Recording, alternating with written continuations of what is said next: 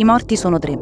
Il raid di Accalarenza del 7 gennaio 1978 viene rivendicato alcuni giorni dopo dai nuclei armati per il contropotere territoriale, una nuova sigla che si aggiunge alla galassia dei gruppi di lotta armata della sinistra extraparlamentare. La rivendicazione avviene tramite una cassetta audio fatta ritrovare accanto a una pompa di benzina, in cui la voce contraffatta di un giovane legge il seguente comunicato. Un nucleo armato, dopo un'accurata opera di controinformazione e controllo alla fogna di via Calarenzia, ha colpito i topi neri nell'esatto momento in cui questi stavano scendo per compiere l'ennesima azione squadristica. Non si illudano i camerati, la lista è ancora lunga. Abbiamo colpito duro e non certo a caso. Le carogne nere sono picchiatori ben conosciuti e addestrati all'uso delle armi. Per chi sta dall'altra parte della barricata, nel variegato mondo extraparlamentare e in alcuni casi terroristico di destra che si richiama al fascismo, quella rivendicazione viene percepita come una dichiarazione di guerra. La morte dei tre giovani di destra, da destra, va vendicata.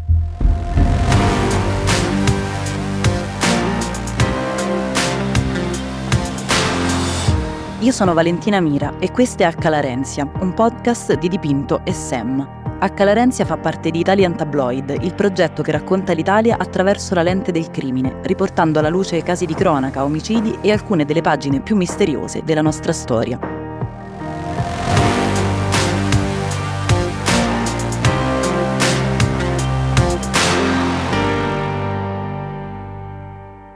La sera del 28 febbraio 1978 Roberto Scialabba è un ragazzo di 24 anni nel posto sbagliato al momento sbagliato.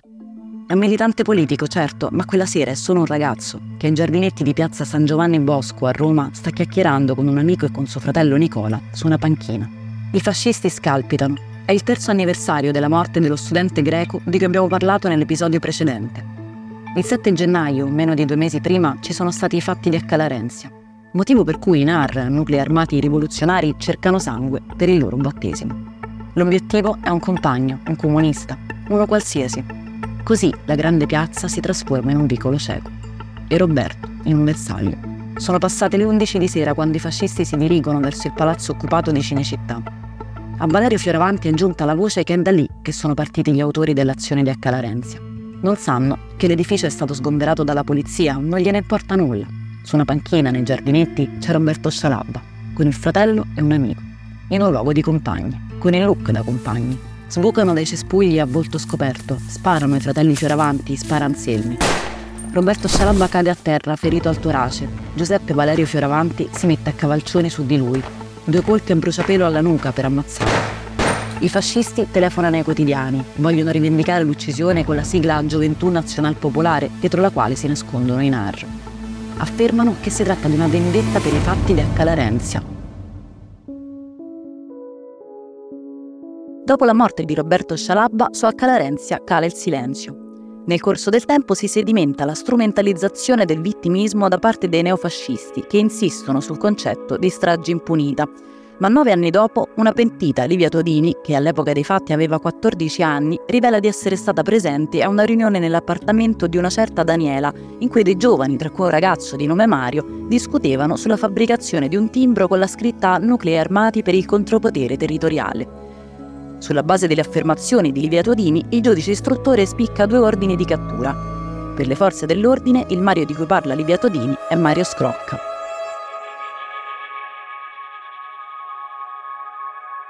Rossella Scarpone incontra Mario Scrocca per la prima volta il 14 febbraio del 1978 a San Valentino. Lei ha 15 anni, lui ne ha 18, eh, da quel 14 febbraio del 1978 non si sono più lasciati. Chi era Mario Scrocca?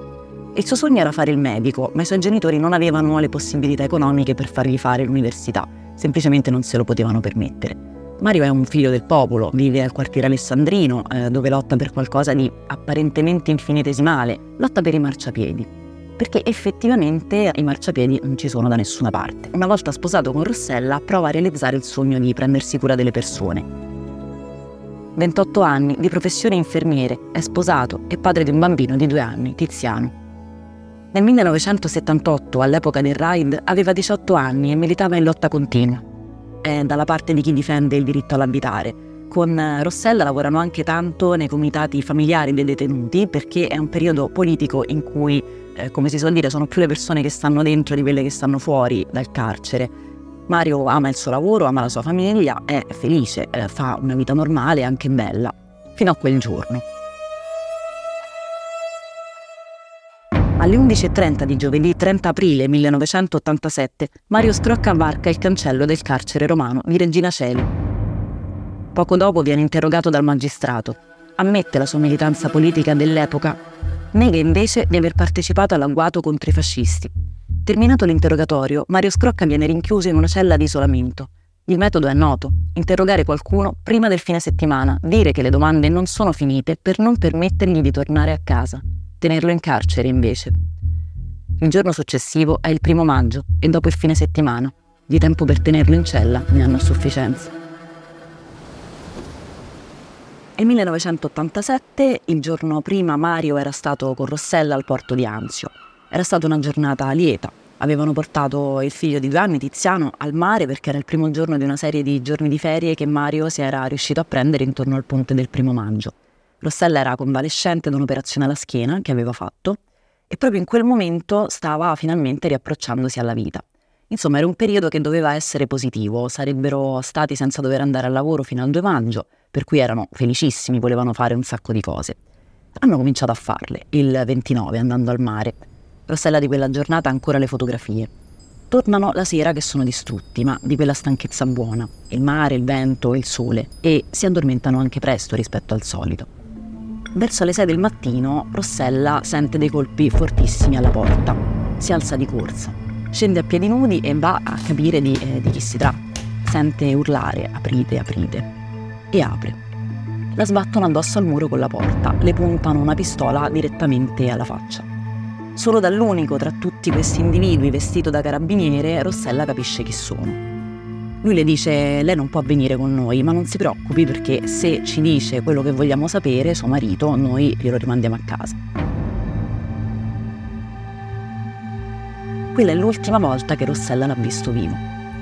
Mario Scrocca entra a Regina Celi per un semplice interrogatorio. 36 ore dopo muore impiccato in una cella antimpiccagione. La sera del primo maggio Rossella torna a casa con Tiziano. A casa li aspetta un telefono che squilla lei risponde, la persona all'altro capo del telefono si qualifica, siamo i carabinieri. Lei è la moglie di Mario Scrocca e Rossella risponde di sì. Con chi è in casa?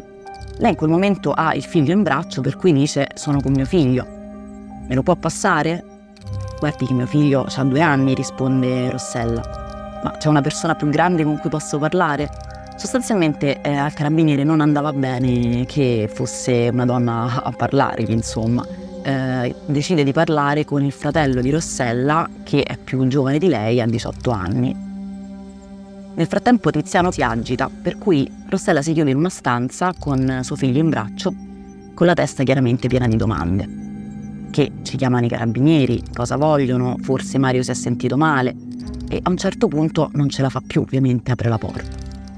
E trova la cornetta del telefono mollata così, suo fratello con una faccia di quelle indimenticabili in senso negativo, una faccia sconvolta e le dice è morto. Come è morto? Chi è morto? Mario è morto, si è ammazzato. Trovato impiccato in una cella antimpiccagione.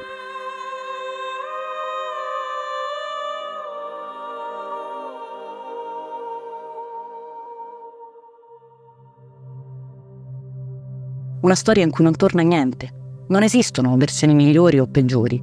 O hanno lasciato che si uccidesse o l'hanno ammazzato. In ogni caso, la cattura di Mario sulla base di una testimonianza così traballante e la sua morte in carcere parlano di una responsabilità ben precisa. In questi casi si dice sappiamo chi è stato, stato con la S maiuscola. Quello che avete ascoltato è il secondo episodio del podcast che accompagna il mio libro, Dalla stessa parte mi troverai, pubblicato da Sam e dal 12 gennaio in tutte le librerie. Una storia d'amore, di rabbia, ma è di quella mossa d'amore che parliamo e della speranza di conoscere la verità. Io sono Valentina Mira e a Calarenzia è a cura editoriale di Massimiliano Virgilio, produttore per Sam Libri Michele Rossi, per dipinto Francesco Piccinini, mix e sound design The Control Room, si ringrazia fanpage.it per gli archivi.